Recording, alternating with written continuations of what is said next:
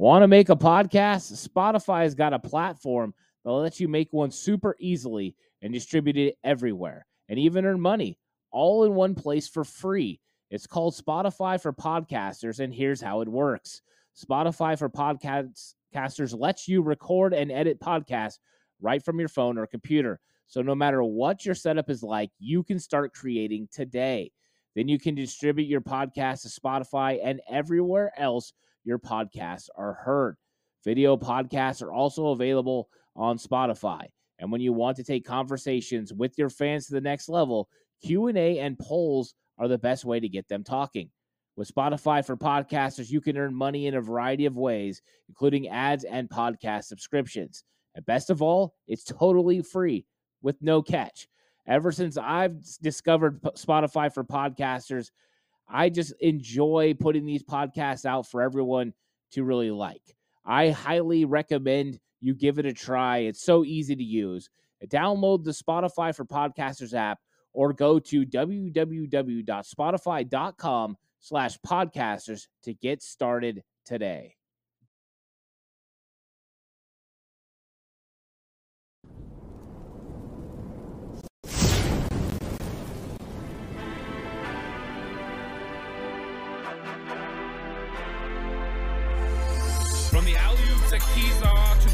At the stick.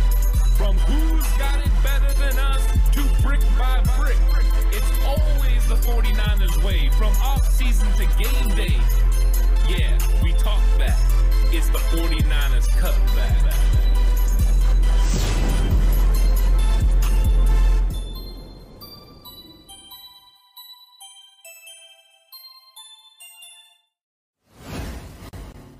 What is up, TCC? What, what's happening?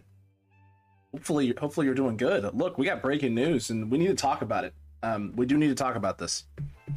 We haven't broke uh, a few of the the signings that have been happening with the Niners, and guys have been going after because, uh, well, you know, they felt like maybe you know 90 man roster fill outs and things of that nature. And while a lot of people might not know who Kemoko Turay is, and, and maybe feeling like, hey, this is a this is a nothing move. This is a nothing sign. This guy might not even make the roster.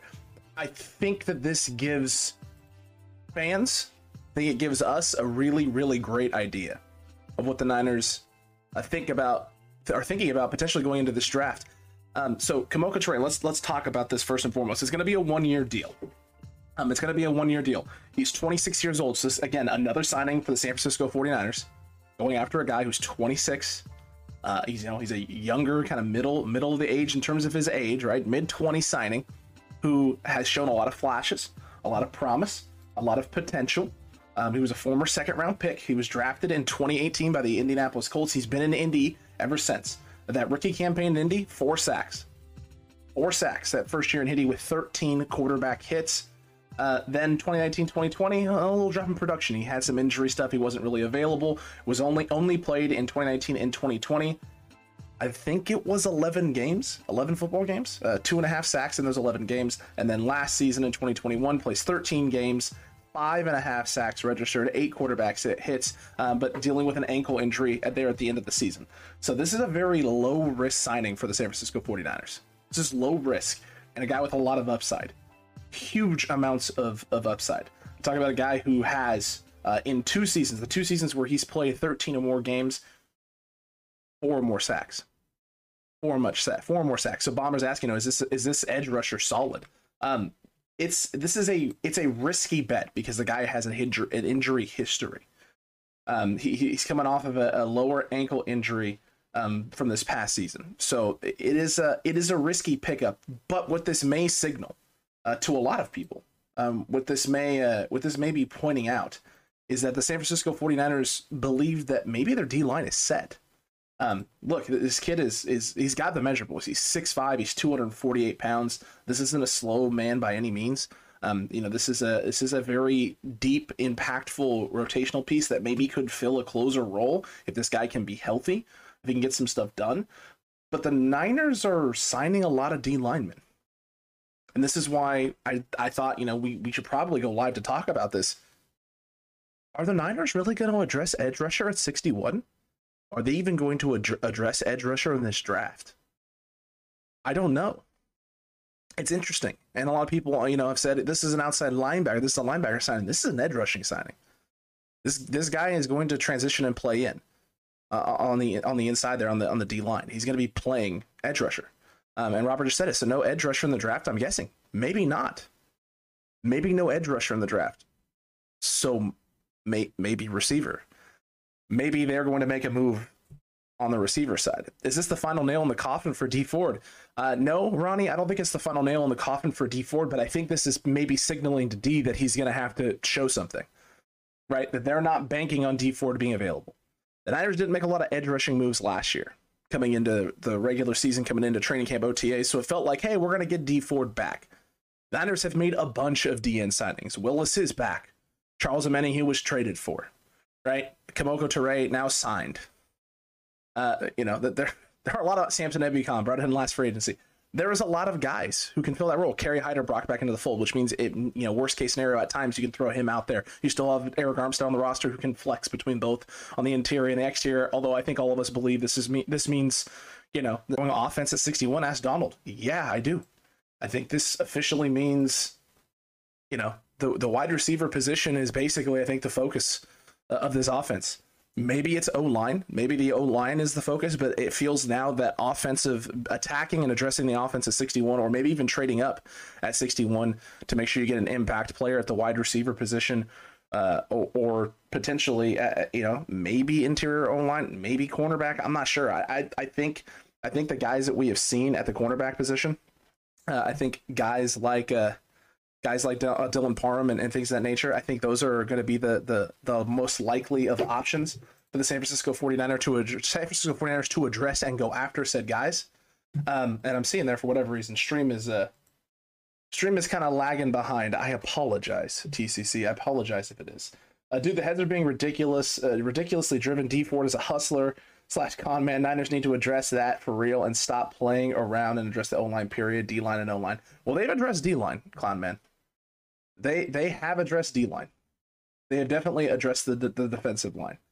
So if you're addressing D line the way that they have been uh, and doing the things that they've done, you don't think that they're going to be going this route with the D line. Um, I don't think they're going to be addressing edge rusher.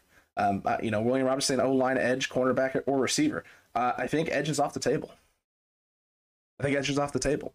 I think the Niners are looking at the O line and thinking that you know we want to get guys who can impact and do things right now uh, for this franchise and for this organization. So if that's what you're looking for, um, if you're looking for guys to do things right now for this franchise and this organization, right now uh, for this football team, this doesn't feel like a situation where you're going to go uh, the route of edge rusher. Doesn't feel like you're going to go after an Arnold Ebiketie. Doesn't feel like you're going to be going going after a Boye Mafe. Uh, you're not going to be going after um, you know a, a Nik Bonitto potentially it feels like the Niners are going to address O, whether that's O line, whether that's Dylan Parham, um, or whether that's a, wide receiving option. Uh, you know, an Alec Pierce, a John Metchie, trading up for a Christian Watson, uh, putting yourself into the category to to help your offense out a little bit. Um, you know, they haven't necessarily gone as aggressive at wide receiver in free agency, um, and maybe that's because they're planning to address it. They have gone heavy now with the D line. They've gone heavy with the D line, so I don't think a D line is going to even be addressed other than maybe a late round flyer somewhere. Um, it really does feel that way. And Jimmy, Jimmo Gorillo, I saw you said Lucas. Are you talking about uh, Chase Lucas at Arizona State? Is that who you're referring to? Because I like that. I do like Chase Lucas. Um, so let me know. Let me know who it is. Uh, we are still we are still getting an edge rusher to become a starter in this draft. Said William Roberts. I don't I don't know if that's true, dude. I don't know if I believe that. I don't know. It feels now like the likelihood if you're going to go edge rusher though, William is it's going to be later. It's not going to be earlier. So maybe the gentleman Smith out of UAB is is something that they're looking at. Six seven guy with a lot of uh, upside potential, but has a lot of development to do. Maybe, but I mean the names you now have in this room at the DN position, right at at the D line. How are they going to make the roster? How is anyone you're going to draft going to make the roster? Unless it's an impact guy, a big impact guy earlier than 61 unless it's that. I, I, just don't see how they're going to make the roster. If you're taking a guy in, in the fourth, fifth round at the edge rushing position, if if if Kemoko Turay stays healthy, if all of these other guys that, that that are in San Francisco currently stay healthy and produce in this system, we've seen what Charles Omenihu can already do. We've seen what Jordan Willis can already do. We've seen what Kerry Hyder can already do. Kemoko Turay kind of fits into the mold of, of some of the guys that we've talked about already. We've seen what Samson Ebukam developed into throughout the season. How is a, a guy that we draft in the fourth or fifth round at the interesting position? How are they going to make this roster? How are they going to be those guys? How are they going to beat them out? I don't know. I don't know if they can. Um, this is why, for me and Ant, for both of us, it was it felt like you know if you're going to address edge rusher, you got to do it at 61 because I don't know if the rest of them are going to. I don't know if they these other guys in the draft that aren't you know top 80 guys at the edge, uh, top 80 guys in this draft at the edge rushing position are, are going to to make this roster.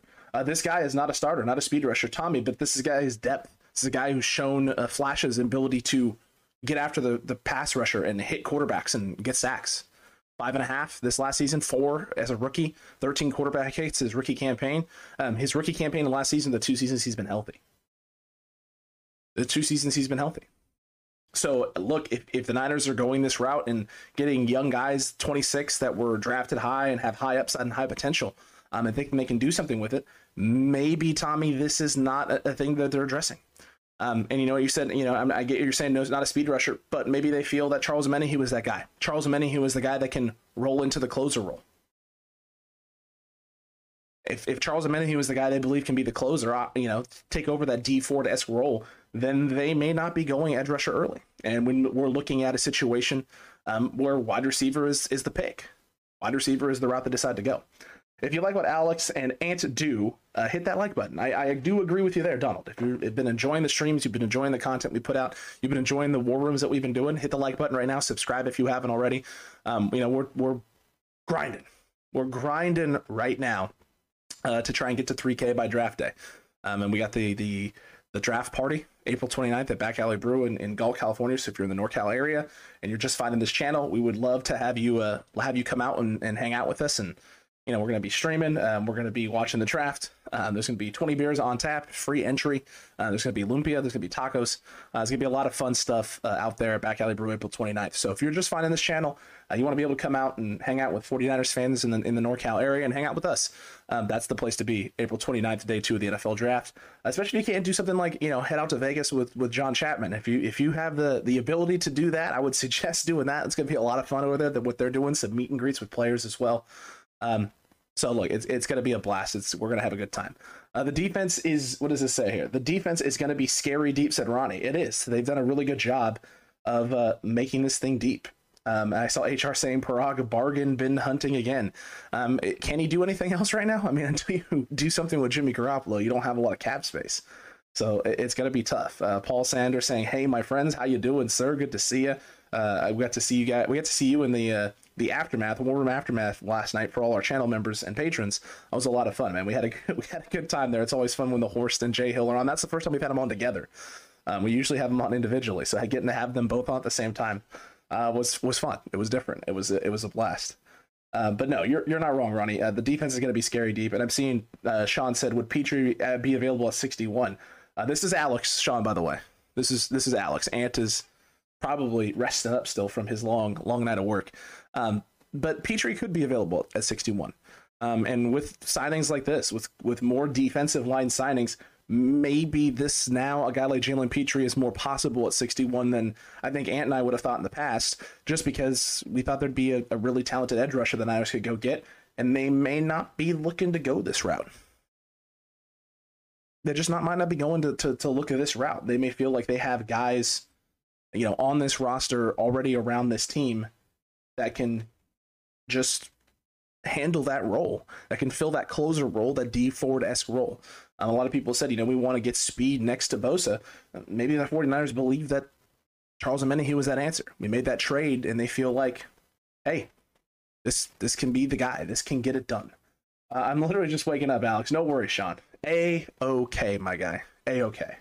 It's all good. Um, but no, some of the 13D linemen could tra- could trade for 20 draft picks. Look, the Niners did this last year, right? They were loaded at the D line heading into training camp, and teams were calling about players. They were calling about D linemen. They wanted to trade for our D linemen, and the Niners said no. Mm-mm. None of these guys are for trade. We want. We're going to keep all of them.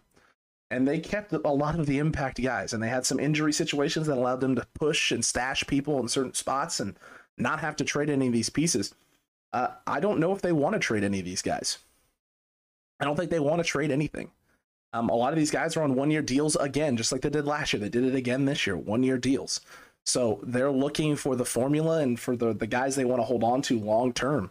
Um, and Kemoko Turay has is going to have an opportunity to come in here with Chris Kocurek and a very talented defensive line and stacked D line that is that is already constituted, and demonstrate that he has something here that that uh, you know could be used into the 49ers benefit could be could be used in a, in a positive way and, and make him a non-expendable piece for the future or you know come in here use san francisco much like arden key did and then go out and get a big contract afterwards. Um, you know this is something that a lot of young 26 you know 25 24 year old guys coming into the league who are coming off their first contract and maybe didn't produce or weren't as consistent with their original you know home the original place they got drafted at where san francisco can kind of be the the rebirth Rebirth Island, as it may be, uh, for all of you Warzone fanatics out there who play Call of Duty, right? Uh, this could be their this could be their rebirth. This could be the place where they revitalize their career and then you know use this place, use San Francisco as a launch pad, or potentially this be their long term home if it really works out. Uh, what's the DM's name? Uh, he wears 97 to Michigan. I think the guy's a monster. Would love to have that guy helping Bosa. Clown Man says that you're talking about Aidan Hutchinson, who is not going to be available. He's going to be one of the top three picks of the draft. There's no way San Francisco can get up there. No way. Uh, maybe Turay can take the next step with the 49er stack defense. You're not wrong, 420 Savage. Alex, is Hyder going to be uh, Bosa's backup or play opposite of that? I don't think he's going to do either, Tommy. I think he's taking over the Arden Key role. I guess the guy that's going to occasionally come in and play base some base rundowns as a D end, but most of the time is going to be going in on pass rushing downs um, and sliding into the interior. Uh, probably playing opposite of Armstead at times um, and rushing the passer. That's what that's what it feels like. Uh, let's see, Deebo for Jets pick four and take Karlaftis. Uh, Karlaftis shouldn't go that high. He Shouldn't go in the top four though. HR. Karlaftis is probably going to go what nine, ten, somewhere in there. Top eight, somewhere in there. Uh, I wouldn't trade four to, to draft Karlaftis. Trade for four to, to take Karla- Karlaftis, and I definitely wouldn't trade Debo for pick four to take Karlaftis. Has anyone ever said you look like a young Mike Vrabel? Says Kittle Corn. Hey, listen, Kittle Corn idiot. If you didn't know, I actually was at Vrabel's house totally was at Vrabel's house and not family's house in the Midwest. Totally was at Mike Vrabel's house and spent some time with him. So yeah, I have heard that. I've, I've definitely I've definitely heard that. So thank you, thank you, Kittle Corn. Uh, since the D line and and those pictures are up on the channel in the community section. I'm just saying. I'm just saying. Uh, since the D line looks like it's getting settled down, can you see them moving up in the draft for a wide receiver, a top wide receiver? I do, Ronnie. This now feels like the most likely scenario. It feels like wide receiver trading up. Everyone who's been talking about Christian Watson, this I think now comes back onto the table. Uh, I think the Christian Watson talk is going to pick up in a big way now uh, because this does feel like the Niners are maybe looking at a, filling filling a position right now in the draft that they haven't necessarily addressed in free agency, and they haven't really addressed wide receiver in free agency. So two wide receivers in this draft is highly likely. In fact, Ant and I have stated as much. We would love for them to draft two wide receivers in this draft. I think all options are on the table now all options are on the table for wide receivers. I think moving up to, to into the 40s is possible for a wide receiver, maybe even higher if the Niners are really in love with somebody. Um, so we're gonna see we're gonna see. Uh, oh, I know, just a wild hypothetical driven dream, said Clown Man. I mean, don't get me wrong, it'd be great to have Aidan Hutchinson. It really would. It would be absolutely phenomenal. Uh, but what you'd have to do to get there, I don't know if the Niners have that ability. Trade up for gosh darn Christian Watson, said Tommy Huxley, except it wasn't gosh darn. Uh, HR no, try again. Deebo gets three firsts, two firsts, and three three firsts, two twos, and a second, uh, possibly. Deebo for four firsts. I'm listening, says Tommy. A third. Uh, wait, three twos, a first, a second, and a third. Oh my goodness, my YouTube's my YouTube's slow. It's okay, 420. It's okay. But do you think we can get high enough to get Watson? I don't know. Um, I've told Ant I, I thought he could go as high as I thought he could go as high as like 30, 31. I, I think uh, the the Kansas City Chiefs sitting there with pick 29, pick 30 um, I could very easily see him going in that range. Them taking him when I pick. They wouldn't take him at 29 because you can just take him at 30. So I could see him going at 30. I also could see him going at 31. Um, or 32. I mean, I know people have talked about, well, you know, the Lions, do they need a receiver? Eh, yeah, they could use some receiver help. They could. Christian Watson at the back end of the first round is not a risk.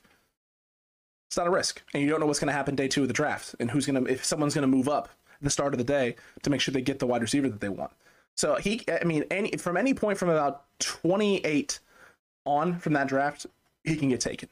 So if you're the Niners, um, you're not going to move up into day one. But if you want to move up into day two, you could get a guy like that. The problem is, I think you have to come up to like 35 in order to do it. Uh, I just don't know. 40 seems like the highest they could come up without having to give up too much. We'll see. Jets have four and 10 and two picks in the second set HR. Correct. But that's that's all you want. You want four picks this year in the draft for Deebo. That's it. Because I'd like like five picks. I would like like five, and ideally like three ones. Four and ten this year would be great. Plus a first next year, and a second, plus a third. Like I'm greedy. If we're if we're trading Deebo, give me everything. Give me three firsts. Give me a second, and and give me a, a third as well. Give me all of it because then I can take that third and deal and come up as well into higher into the second round and like just stack up on 150 players. Um, yeah, I just I don't see that happening in HR. I just I just can't see it happening. Uh, don't you think this Deebo situation is starting to snowball? No, bomber. I think the opposite is actually happening. Um, what Deebo has come out now and said, you know, 25 million or doesn't want to talk. That's what Anna said what he was going to get was 25 million. So he's now at the number that we said was he was going to get. Right, the reports where he wanted the most money of any non quarterback in the league. Well, that that that changed quickly. It went from he wants the most most money of no of any non quarterback to 25 million. That's what we said the number. Like that would be the number ideally you want to get out if you're the Niners. And if Deebo came down to that number himself realistically, then the number could come lower. It's gonna be in the 20 to 25 million dollar range. Probably more likely 22 and a half million to 25 dollars. That's what you're looking at with debo Samuel. 22 and a half million per year to 25 million a year. It'll probably be a base salary around 21, maybe 20 for most of those years with escalators that get that thing up to, to 25. I'm not worried about Deebo Samuel. Deebo Samuel is going to get paid. Jimmy Ward said that the other day as well. A few days ago, he came out and said, "Yeah, he's going to get paid." The Niners get deals done around training camp. That's when it'll get done. Closer to then. So we'll see. Uh, Jimo Grillo. I like a bunch of wide receivers. Austin Watson, uh, Moore, Metchie, uh, Pierce. Uh, I love Pierce as well. Um, th- there is a, a, lot of wide receivers uh, in this draft class. There's a lot of guys. Kyle Phillips out of UCLA as well. Uh, fantastic guy. Lay Danny Gray, Reggie Roberson. Both guys are fantastic.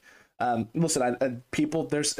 I'm not a big Skyy Moore guy, but I understand the the the enticing nature of Skyy Moore as a as a wide receiver. People really really like some of the stuff he does. Khalil Shakir, Shakir out of Boise State, fantastic. Jahan Dotson has some some wonderful things as well. Romeo Doubs does some great things on film also there was a lot of guys in this draft at the wide receiver position who have potentially high upside and, and could fit the Niners scheme.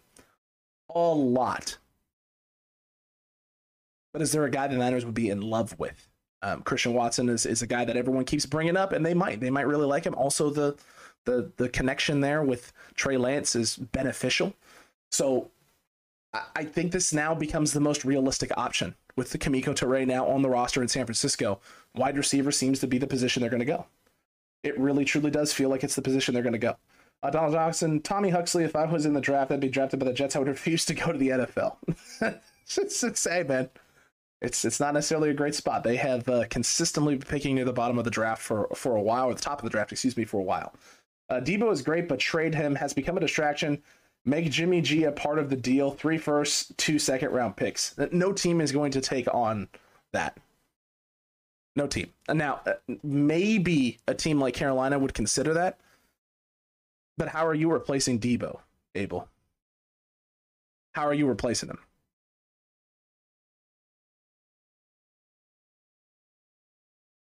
You're just not. You can't. Like, he just does too many things. I would much rather, I would much rather uh, keep Deebo, franchise tag him for two years, then let him walk in free agency, get a compensatory pick back, then trade him. Personal opinion. Just rather do that. I can get the compensatory pick back, uh, uh and most likely a first round compensatory pick back from a team once he walks in free agency, uh, rather than deal him now. Franchise tag him two years and then let him walk. Better for your team. You get to utilize his skill sets right now. Now, if he comes out and says, you know, hey, I'm not playing on a franchise tag, well, then yet another situation. But right, I'd rather go that route first than just dealing him right off the get go. That doesn't make a lot of sense. Deebo is going to get paid by the Niners. This is just part of the dance. Ronnie, I agree with you on that, 100%. With all the free agency moves, could the Niners, 49ers could do whatever at 61. You're not wrong, Olivia. Olivia. My bad. Olivia. Uh, they can. They can do literally whatever they like. They don't have to draft. There's not a position that is necessary for them to draft. They can draft whatever. But it feels like wide receiver. It does feel like wideout is the best option. Now, Kyler Gordon is a name that always comes up, and the Kyler Gordon is a name that I really like. So, is Kyler Gordon a possibility? A thousand percent yes. Kyler Gordon is 100% an option for the 49ers. They could trade up from 61, get into the 50s, and take themselves a corner that is going to be very, very talented, very, very solid, and do a lot of different things. Um, but it doesn't feel like edge is the option anymore. It really doesn't. Um, you know, Ant thought Ant and I both thought this was very interesting when we heard the Niners were talking to Turay. When they brought him in, you know, workout interview, the whole shebang, like this is a guy they're interested in. It's like, hmm, another potential D DN who's in his middle, middle, mid twenties, a lot of upside, former second round pick with a lot of potential that Chris Kocurek can mold into whatever he'd like. Still got the whole offseason, OTAs, training camp to work with them. Hmm. Interesting. I wonder if they're really considering D end, Ant. And it was like, it doesn't feel like it, but man, I, f- I feel like they should. I was like, I agree with you. I feel like they should too. The TN group is very talented, especially the top half of the board. Like extremely talented. Like come into day one and do stuff talented. Maybe the Niners disagree. Or maybe they just like the pieces they already have. And if that's the case, then that's why they made this move. Get themselves in another young guy who can develop and maybe they could re-sign. And once they re-sign, well, then then you, know you're you're in a good position. But it's a one-year deal. It's a prove-it deal for this guy. It's a low-risk situation for San Francisco. Details of said contract have not come out yet, other than it's a one-year a one-year deal. Uh, newsflash: If the Niners are signing anyone right now with what with what over the cap is reporting, which is 1.6 million in cap space, then this is a very very very minuscule, tiny deal. Um, it's going to be the the minimum, probably 1.035 to 1.25. It puts them under the top 51 contracts. So Kemoko Turay under the top 51, which means it's not counting against the cap. Um, this is this is a, a very team friendly deal and a prove it situation for Turay, who's betting on himself with a good team in San Francisco. Uh, let's see. Uh, never forget that Ice Cube knocked Deebo the F out. HR, you, you're right. He got knocked the F out, man. God, I love that movie. Friday is fantastic, is it not? Is it not? It's a great movie. It really is. let's see. Uh, Deebo picked the perfect time to act out. We draft the wide receiver draft class is deep, said Jan Stewart. Have you seen Marcus Jones against Alec Pierce one on one ends in play? I really like Marcus Jones. Jimmo, Marcus Jones is a guy that we absolutely love. Um, and as much as I like Kyler Gordon, if the Niners decided to go wide receiver instead early and then go Marcus Jones a little bit later, a okay with that. I think he could start right away. So there, there's that. I think he will sit out if he doesn't get a contract with Bomber T. If his agent was smart, that's probably what happens. But we'll we'll see. We'll see. We replace him with a late round running back. Move up to get Trey's teammate from college. I think his name was Christian Watson. Uh, we replace him with a late round running back. What running back? I, I have one running back who has Deebo a Deebo esque comp in this entire draft. One, Abel, and that's Kenneth Walker the third out of Michigan State. He's the only one who gives Deebo vibes on films in terms of how he runs with the football in his hand. Only one. You're not getting him late. You have to get him early. That's the problem. The problem is, is with the, the type of talent that Deebo is. Do you draft the Deebo in the second round? Deebo's playstyle you're not going to find later in the draft. You're not going to find that. You find that at the top end of the draft because it's it's a top end skill set. It's a top end skill set. The vision, the speed in which he plays with, his ability to get to top speed quickly, the physicality with which he runs knows when to turn up field, when to try and bounce and make things happen, when to be shifty, and when to just lower his shoulder and run through. You're not going to find that late. You're not. Elijah Mitchell was great last year for the San Francisco 49ers. Elijah Mitchell didn't run the ball the way Deebo Samuel did. Different. Raheem Mosterts don't grow on trees, right? The breakaway speed, it doesn't grow on trees. It's really hard to find someone who has the combination of vision and speed necessary to do the things that, that Deebo has done and do the things that Raheem Mostert did. And even Deebo did them different than Mostert. They're different types of runners. Um, but you're not going to get Deebo Samuel type talent.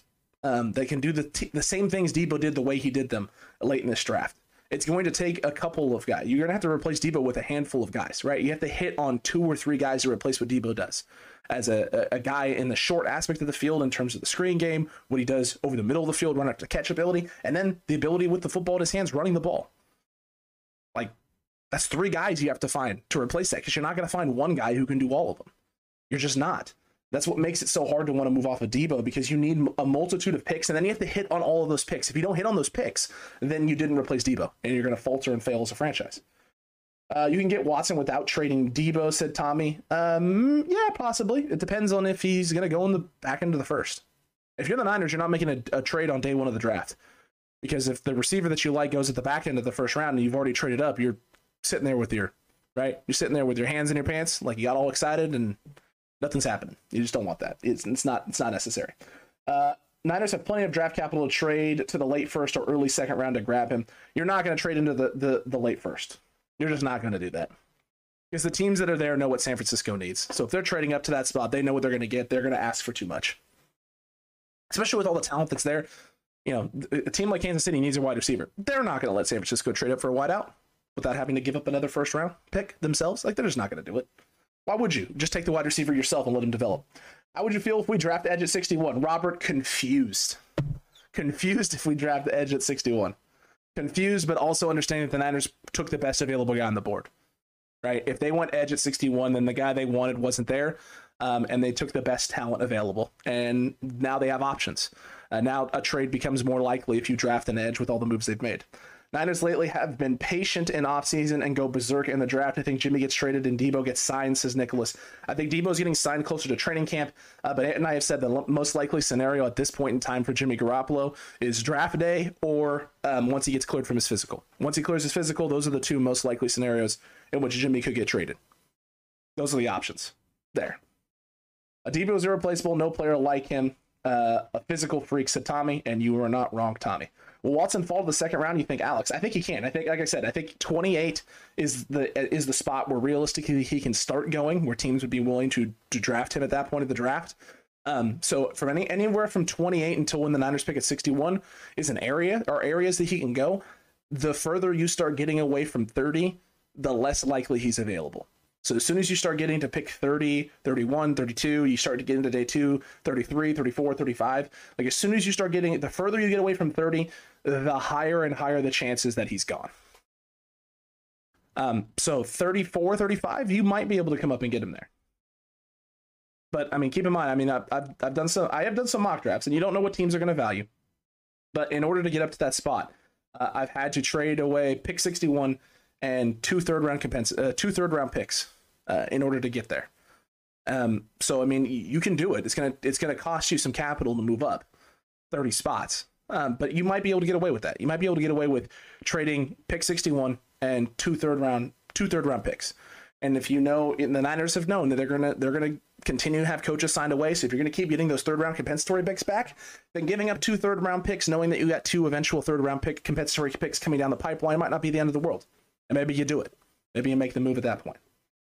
Will Watson fall to the second round, you think, Alex? Uh, oh, no, you already said that. My apologies, Tommy.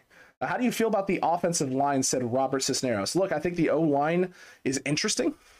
I think I think you have a, a, situation where there's question marks across the board in terms of, you know, who is your left guard? Do you feel comfortable with Banks's development? Do we like where Jaylon Moore is?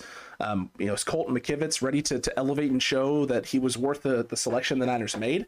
Um, is Daniel Brunskill the long term option or just another short term one year sort of extension sort of option for the 49ers? I think there's questions there. Mike McGlinchey's health, obviously a question. Now, all the stuff came out yesterday with Mike McGlinchey, and we're going to talk about that later tonight with our live Q&A at 4.30 p.m. Pacific time. Um, I think there's question marks, but I don't have like, I guess, gaping major concerns. It's more of just questions, right? Um, what's the plan with Daniel Brunskill? Are you planning for him to start? Are you planning for him to be a plug and play piece? Um, is this just a short term bandage thing with Daniel Brunskill until you find a better option or one of these other guys that you draft that develops? Um, you know, what is the deal with McGlinchey's health? Can he be the guy we, we think he can be and that he needs to be, especially if he's going to be, you know, getting paid $10.8 million? Those are all questions. Um, but look, here's what I see. I, I've seen the Niners, uh, number one, have an incredibly have a great success running the football with Daniel Brunskill on the field. I've seen Daniel Brunskill own one of the best interior defensive linemen in league history in, in Aaron Donald every time he faces him. Uh, I've seen Mike McGlinchey dominate in the run game consistently, time and time again. He's a monster. He's a monster in the run game. So I've seen him have success in the run game. Um, I, I've seen him struggle in pass pro. He's much better when you can run set football. Um, we all know what Trent Williams is. We all know what Alex Mack is. And the, the big question mark is just is Aaron Banks that guy? Is Colt McKivitz? Can one of them be that guy at the left guard spot? Horst is uh, a guy we've had on the show, and and and Horst is you know a, guy we've that has been a part of the cutback since its inception. Um, and we had a, a members only live stream. Uh, I think it was earlier this week, if I'm not mistaken. My days are so mixed in together. But Horst said that he believes Colton McKivitz is the guy that they think is going to be sliding in starting at left guard. He doesn't think it's going to be Aaron Banks. He doesn't think it's going to be uh, Jaylon Moore. He thinks it's going to be Colton McKivitz because Colton McKivitz was the guy they turned to in week 18 to play at the left tackle spot next to Laken Tomlinson. So w- we saw Colton McKivitz get moved into left guard in training camp last year. He thinks the 49ers feel very comfortable putting Colton McKivitz next to Trent Williams and between Alex Mack. Just slotting them in right there and just saying, hey, you can get it done this year. And we'll see if this is a long term option here. So if the Niners truly do feel that way, then the O line isn't as, as bad as everyone's saying it is, or isn't as big of a question mark as, as they say it is. Um, but here's the thing, right? The Niners have gone into every season taking risks. Every season, they have gone into the the the start of the year with a risk position, a position that has been a little bit on the 2019. It was receiver right? It was like we got this guy that the, the, the Deebo Samuel who we just drafted who doesn't run great routes. You have uh, Kendrick Bourne and, and George. That that's that's what you have. That's your receiving core. And then you traded for Emmanuel Sanders, and everyone felt a little bit better about it, but it was question marks, right? 2020, uh, I think I think it was a, a PFF and a couple other sites ranked the 49ers wide receiving core as one of the worst in the league. Um, and and your quarterback got injured, but it it it, sh- it showed like it, there, there were some some flashes there, some potential. 2021, uh, there were questions about the receiving room, and, and well, actually, no no question about the receiving room, but there were questions about the DB room. Excuse me, your cornerback play. Um, you took chances there at the cornerback spot. Uh, people also didn't like the safety room either. They weren't big fans of Jaquiski Tartt, and they weren't necessarily in love with Jimmy Ward. So there's always been question marks with the 49ers, and they've continually uh, they've continually adjusted how they build their roster the the question now is is you know will this bite him in the butt because people feel like the cornerback position bit him in the butt last year in the NFC Championship game. I don't know if that's necessarily all of it, and it definitely wasn't necessarily the greatest performance from some of our cornerbacks, but maybe. But they're willing to take risks. Right now, you have questions at the safety position. You have questions at the at the uh, nickel corner spot specifically um, and you have questions with the O line. And all of those questions are valid, every single one of them. But how are they going to address it? Because they can fill all of those needs in the draft if they wanted to. The problem is you may not take the best available player in order to do that. In order to fill the interior O line spot, wherever they decide to fill it at 61, at 90, whatever, at 105, you may not be taking the best available player. You may be just filling a need. And sometimes filling needs doesn't always pay off in the draft. Sometimes just drafting for need doesn't necessarily handle or, or resolve issues. Sometimes it's about taking the best available talent and then figuring out the rest in free agency or by trading. And the Niners have shown they, they will be aggressive on, on draft day and they will make trades and move, move things around. Horse the Handsome, said Tommy Huxley. You are correct there, my guy. Horse the Handsome indeed. Uh, the Niners just need to fit uh, hit a couple big draft picks. It's going to be hard to crack the 53 man roster. Ronnie, you're not wrong. You are not wrong. You really aren't. Um, you you have to. You have to be able to to fill fill needs and, and hit because you're not going to have a lot of available roster spot with this with this team. These guys have to improve the roster. The guys you're drafting. If they're not going to, they're either getting put on the practice squad or if they were drafted high enough, they ain't making the team. Like they're they're gonna get cut. They're gonna get tried to snuck onto the practice ro- uh, the practice squad, and someone else is gonna scoop them up. So you have to you have to improve. Uh, Abel here. Watson's film is fairly impressive. Kick returns, uh, end arounds, etc. He's a big, heavy wide receiver too. He also could bring some familiarity to Trey and settle his nerves. He might, he might settle his nerves. I don't know if it necessarily settle his nerves so much as you know give him confidence when he throw when throwing to him, right? Like I don't know if I necessarily should throw this situ- throw this ball here. I don't necessarily have the look I want, but I trust him. So if I'm gonna take a 50-50 shot, I'll, I'll take it with a guy I'm familiar with or that I have a good repertoire with. So I mean that's that's possible. That is definitely possible.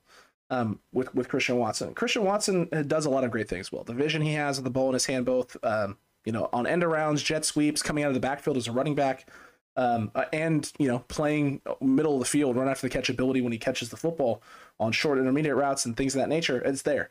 Um, big question is route running route running with me in the route tree is, is has always been the biggest question. It isn't speed, it's not physicality. I don't feel like he gets bullied. I think he's got big, big, uh, big size, and I think he could add to his frame as well to to make him an even for more formidable uh, blocking on the outside perimeter and um, middle of the field kind of option for the San Francisco 49ers. It's always been route running. But here's the thing: that was also one of my biggest concerns with Deebo Samuel coming out Kyle Shanahan kind of erases route running needs. I think he loves guys who run who run he likes guys who he well excuse me, he loves guys who run great routes because he can do a lot of different things with them as a wide receiver in the system. See Brandon Aiyuk. Right? The, the amount of situations he puts Brandon Aiyuk in in goal line, red zone, short, intermediate stuff where they need a little bit of distance that doesn't require Brandon Aiyuk to run a fade route. Right? Like most most receivers who aren't great route runners in the goal line, it's just fades. That's what they run. They run fades because they're big bodies or they got speed or whatever. They can create enough separation. They just, they just run a little fade route, and it's it's all good. Problem solved, right?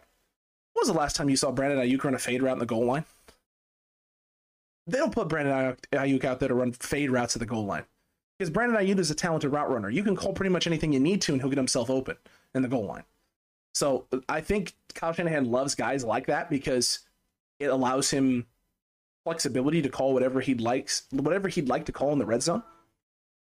Um, but you don't need it. You don't need it. And if you can add Christian Watson into the mix with a team like this, now you have the ability to isolate one side of the field with, with a big body like Christian Watson, put him in one-on-one situations, or stack someone like him and George Kittle on the same side of the field, where you got two big body guys against two smaller defenders, and figure out where the mismatch is and then attack it. So there's a lot of things, a lot of things the Niners can do with with a guy like this. So I'm I'm excited to see how they address it. The problem is, is it's going to be hard because Christian Watson um, is a talent that a lot of people are aware of now. A lot of people know who Christian Watson is, and I don't blame them for knowing who it is. I, I wish they wouldn't, but I don't blame them, not at all. Niners better do everything they can to get past the Rams, man. Said Tony Martinez. Agreed. They got past them twice though. They got past them twice in the regular season, including a game in which they had to win to get in. And the Rams were doing everything they possibly could to make sure the Niners didn't get into playoffs because they didn't want to see him again. He came up three points short in the NFC Championship game. Three points. One player can make a difference. Also, just one play can make a difference. And the Rams did get weaker. Let's not forget that the Rams are not as strong of a football team as they were last year. Uh, they have they have weakened. Uh, I bet the Packers uh, pick him at 27. Said Tommy Huxley. You wouldn't be wrong, Tommy. You would not be wrong. Going interior O line or DB safety with 61, said Frank. I don't know, Frank. I don't know. I don't know.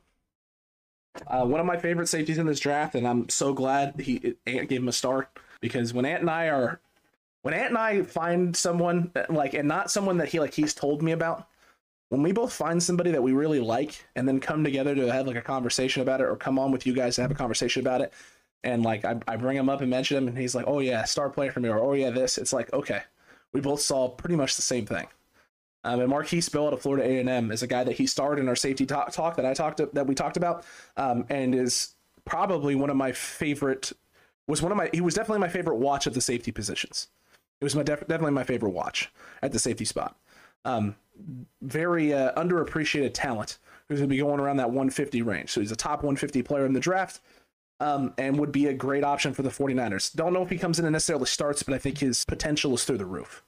Um, potential is, is sky high for a guy like that, Markquese Bell out of Florida A&M. So I, I don't know if 61 is the option there, Frank. I don't because I think there are guys later at those positions that they could grab and get, and they feel really, really good with with them sitting in the system and developing. And the George Odom side doesn't necessarily feel so much like a special team signing anymore because they didn't just turn around and sign George Odom and then you know a month later signed Jaquiski Tartt. They still haven't paid him. They still haven't signed him. And they got four guys in the locker room already. I, I don't know. I feel like the Niners could do better in free agency, overpay Armstead, Jimmy G, Dee Ford. Those three contracts can go. Armstead next season should be traded. Said 420 Savage. Um, I don't think next season is the is the situation or season where he gets traded. I think it would be the year after that potentially, but I don't know. The, the move to the interior is uh, everything it needed to be for Arik Armstead. Moving him on the interior there and, and playing him in that spot and the way he played it this last season, if he du- duplicates and replicates that again, he's not expendable. You can't. You can't move off of it unless you can find somebody else or unless Javon Kinlaw elevates to a level we haven't seen. And as of right now, there's a lot of things with with uh, Javon Kinlaw we haven't seen yet. There's a lot of question marks. Um, right now, Bosa and Armstead are the two stabilizing forces on the D line. You're going to keep those guys here as long as you possibly can, and you're going to try and find guys to play opposite of them. That's what you're going to try and do. They're hoping Kinlaw can be the opposite uh, on the opposite side of Armstead and elevate and step up. And, they're hoping guys like Samson Ebukam, uh, Charles Omenihu, Jordan Willis can continue to develop, and Kerry Hyder can rotate in and, and do the things he needs to do. Um, you know, Armstead has always been a guy who's been extremely underappreciated for the things that he's done in San Francisco. Extremely underappreciated. Um, talk about a guy who sacrificed in 2020, played out of position for an entire season because of the amount of injuries that we had stacked up. Played on the outside the entirety of the of the year, even though you know his skill sets translate better to the inside on certain situations. Just played on the outside the whole year didn't complain, didn't say anything, uh, just worked, grinded, did what he, did what he needed to do for the team, and his numbers suffered because of it. And then he took unnecessary flack from the fan base because they don't understand his role in the off in the in the defense. Excuse me, not the offense, but the defense. He's not a traditional uh, outside edge rusher who's supposed to be getting after the quarterback from that spot. He was a base four three edge rusher whose job was to play against the run, set the edge, force things to the interior, right? and then on pass downs, move on the inside, and that's where he'd have his biggest impact. Because of his first step, his arm over move, his rip, all that from the inside, he's just too explosive on the interior with his length and everything else. Didn't happen. Uh, Bosa for Armstead, Armstead is replaceable. Well, I mean, I, think they'd like to think that that Armstead is replaceable. I think they would like to think that. I think ideally you would love for every person on your team to be expendable and replaceable. But right now he's not. Right now Armstead is not. They haven't drafted a guy that can that can replace him, um, and there currently isn't a guy in this draft coming out that can replace him. I can tell you that right now from the guys I've watched on the interior for the D line. Um, no, not yet, not anyway. The one player in this draft that, in my honest opinion, will contribute immediately is Marcus Jones, regardless of ranking. I think he will play 50 to 70 percent of starting snaps on defense in the nickel. Um, look, I think that's possible. I, I, I love Marcus Jones, Frank. Absolutely love me some Marcus Jones. Uh, Armstead, 10 million a year, not 17 or 20 million a year. Well, you pay him what he's worth at the time. The Niners didn't pay him that contract, someone else was going to. Someone else was going to. Buckner was going to be more expensive, and we we see that from from his contract in, in Indianapolis. His contract he, he cost more money. Um, you weren't going to be able to pay both of them. You just you weren't going to be able to do that um, you had Bosa that you know down the road that you're gonna have to pay for. You had Fred Warner that was coming up. You had George Kittle was coming up. You can't pay all these guys on top of Jimmy Garoppolo. You can't pay it. You couldn't do it. So you got to make choices, right? Armstead was a slightly cheaper option that was coming off his best year that they felt there was still something there that they could do with. Um, and Buckner they loved, but you had a tough choice to make. They went the cheaper route of the two. And everyone, everyone upset about Armstead. I mean, Buckner was going to make more, right? We'd be in the same boat we're in now, if not worse. I don't know. I don't know. You weren't going to be able to pay both guys. Niners did what they had to do at the time. Um, tough decisions have to get made. That's why I don't. I don't necessarily envy not being in the front office. I don't necessarily envy sitting here at home doing this with you. Because if I'm wrong, then I'm just wrong, and there's no repercussions for the franchise or the fan base, right? It's just all of the smoke coming my way, which is a okay. I'm fine with that. I can I can handle smoke, right? You just get underneath it, you crawl under the smoke, right? You you pop every once in a while like I deserve all the smoke, and then you just keep going, right? Sliding underneath it. You're in the front office. It's your job. 100% your job. Oh, crazy. Oh, absolutely crazy. But look, Kemoko Turay, now a San Francisco 49er, a guy with a lot of upside. Uh, four sacks in his rookie campaign in 2018, uh, five and a half sacks this past season before the ankle injury. One year deal, uh, low risk, high reward situation for San Francisco um, and maybe signaling that the Niners are not looking at edge rusher in this draft. And now all the Christian Watson hype can come back. As the Niners are now getting ready, right? They're going to be going after a wide receiver. They're going to be going after a top guy. I don't understand the hate on Armstead. Dude has been getting better every year and is a beast. Robert, um, I, I love me some Arik Armstead. I'm biased, 420 Savage. I apologize. I, I love me some Arik Armstead. Do I love Arik Armstead more than Nick Bosa in terms of like what they do on the field? No. Nick Bosa is one of the best players in the league at his position, if not just one of the best players in the league, period. Uh, and Jag with the $5 super tat, chat. Hey, TCC, when Lynch told us that we had money put away for Bosa and Deebo, weren't they aware that they would ask for top money? Bosa will be more money. You're right. He did. They did. Ant and I said this. The number was always going to be about 25 million for Deebo Samuel. Looks like it's going to be 25 million for Deebo Samuel. He's come out and said as much. Uh, the Niners going this route with Kemoko Turay means that I don't know if they plan on spending uh, money on a, on a on a free agent here in the draft. They may be saving that up for Bosa for now. We're gonna see. We're gonna see. Is it normal for skilled wide receiver on teams to do what Deebo is doing? I don't know what Deebo's doing though, David. What do you mean, David? What is Deebo doing? What is he doing? What is he doing that you're upset about? Because I don't know what it is. Because every, everyone is gleaming that Deebo has done or said something on social media. But the last time I checked, he hasn't really said anything. He hasn't said anything. And taking pictures down doesn't mean anything. Right? Like, what, happened with Kyler Murray? Like, Kyler Murray took his pictures down and then said something, right? He took his pictures down and then said something. And then when contract negotiations started, then he put his pictures back up. Deebo hasn't said anything.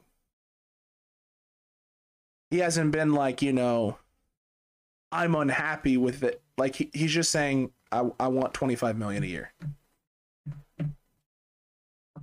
I don't know. He wasn't following them on Twitter, David. That report was overblown. So he was actually never following, I think it was Instagram, is what it was. He was never following the 49ers on Instagram. And then it got reported that he had unfollowed them on Instagram and then they got corrected. Oh, uh, actually, he was never following. And then once all that happened, then it snowballed. Then it snowballed. Then he took down his profile picture. Then he started removing other things. I think it was specifically a troll, right? It's like, oh, you want something to talk about? 49ers beat writers. Oh, talking heads. You, you want something to talk about? Here you go. Here's something to talk about. Uh, now I'll unfollow on Twitter. Now I'll do this. Now I'll do. I think Deebo wants to get away from being associated with San Francisco on social media. What have we heard from Deebo Samuel consistently? These are some dumb questions in press conferences. You know, not everything that I post about on social media has to do with the team I'm playing for. I think he is sick and tired of people taking everything that he tweets and correlating it to something with the football team he plays for, with the sport he plays for. Like that's for him. These are not. He doesn't come on Twitter to talk about football with people. Like that's not what he's on Twitter for. That's not what he's doing it for. Instagram, social, it's not it's not for that. He, he ain't doing it for that, especially in the off season. Charles Omenihu the other day tweeted tweeted something about about the University of Texas and guys in the locker room come out and saying things about teammate and he said, you know, hey, you're to talk about talk to your teammates about something, do it in the locker room, don't do it on social media. And 49ers Twitter immediately was like, "Oh, who is he talking about in San Francisco?" And he had to put out a clarification tweet. I'm not talking about my current team. I'm talking about my past, like my college, University of Texas, things that are going on there. And then George tweeted out, a, George Kittle tweeted out a, a loving, oh, thanks for clarifying, because they all knew it wasn't, had nothing to do with San Francisco and had everything to do with that. This is what pe- people are looking for things to talk about right now. People are bored. People are bored. 49ers Twitter is bored. Beat writers are bored. The only people here who aren't bored are right here at the TCC and us in the 49ers cutback. We're not bored because we know what we want to talk about. We have a great understanding of what's going on and are very excited about all the do do different things that we're doing for you all in chat, um, for all of our cutback crew members across the globe, and for ourselves as well. The things that we're doing with the show. We're not bored. So we haven't talked about the Charles Omenihu situation because there's no situation. But people are going out of their way to find things to talk about. Out of their way. I think Deebo's sick of it. I think he's trolling back. I think Deebo's having fun with it now. It's like, oh, everything's a story. Well, here, let me give you an actual. Here's an actual story. Let me delete all my pictures on uh, social media. Got a lot of trollers around here. There's a lot of trollers everywhere, Travis. You ain't wrong. You ain't wrong. Deebo just had his mind uh, wine warped by marketing schemes by his agent. Put the table on for him. Maybe, maybe the whole unfollowing Twitter. I saw that already. Yeah, I, am not sure there. Uh, see, but it wasn't just Armstead for Buckner. Uh, it was keeping three players. Uh, Vice one. Frank, you were correct. That's what I mean. Is right. They saved the money by going the Armstead rather than the Buckner route, and that allowed them to bring back Jimmy Ward and, and a handful of other guys. So the Niners have always, I mean, the cliche, right? They've done what's best for business. Gonna do what's best for business. That's what they've been doing. Um, it's not easy. It's not an easy choice to make, and you're you're always gonna piss somebody off. I really like Danny Gray uh, a bit later in the draft. Said Sean, uh, agreed. Agreed. 100% agreed.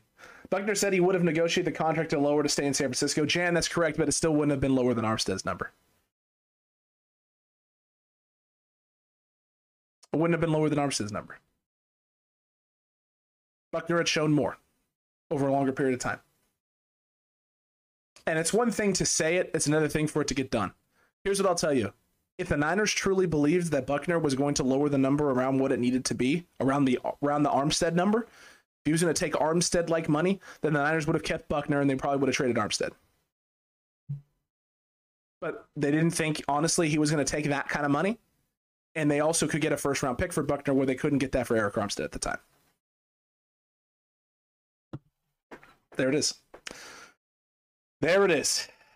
Travis Matthew is a Matthew is a uh, he's a Jets fan, so of course he wants Deebo Samuel to be traded to the Jets. That's why he's saying it, Travis. He ain't trolling. He really wants Deebo Samuel with the New York Jets. That's what he wants. I feel bad for Lance. Not improving the offensive line is risky. See RG three under Shanahan. Um, true. The only difference was RG3 had a knee history problem when he got drafted. And, uh, you know, his knee was essentially held together with. He had a really shoddy ACL surgery, RG3 did, when he was at Baylor. The ACL surgery he had at Baylor was, was shoddy at best. Um, it was shoddy at best. When when the damage actually got done, there was a th- I remember a report that came out that said it seemed like his ACL was held together with chewing gum and paper clips. So it was hanging by a thread when he was in Washington.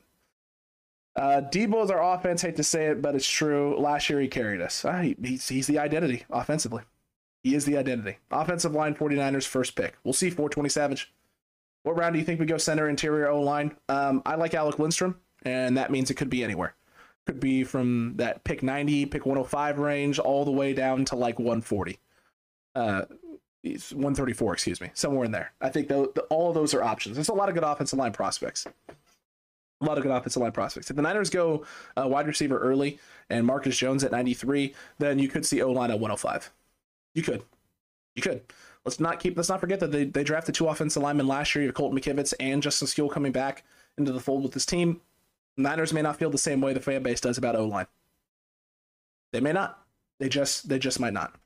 Look, TCC, I'm going to wrap this thing up right now. We have a live Q&A tonight 4:30 p.m. Pacific time. Uh, that's going to be a wonderful 7:30 p.m. Pacific time for all you East Coast folks.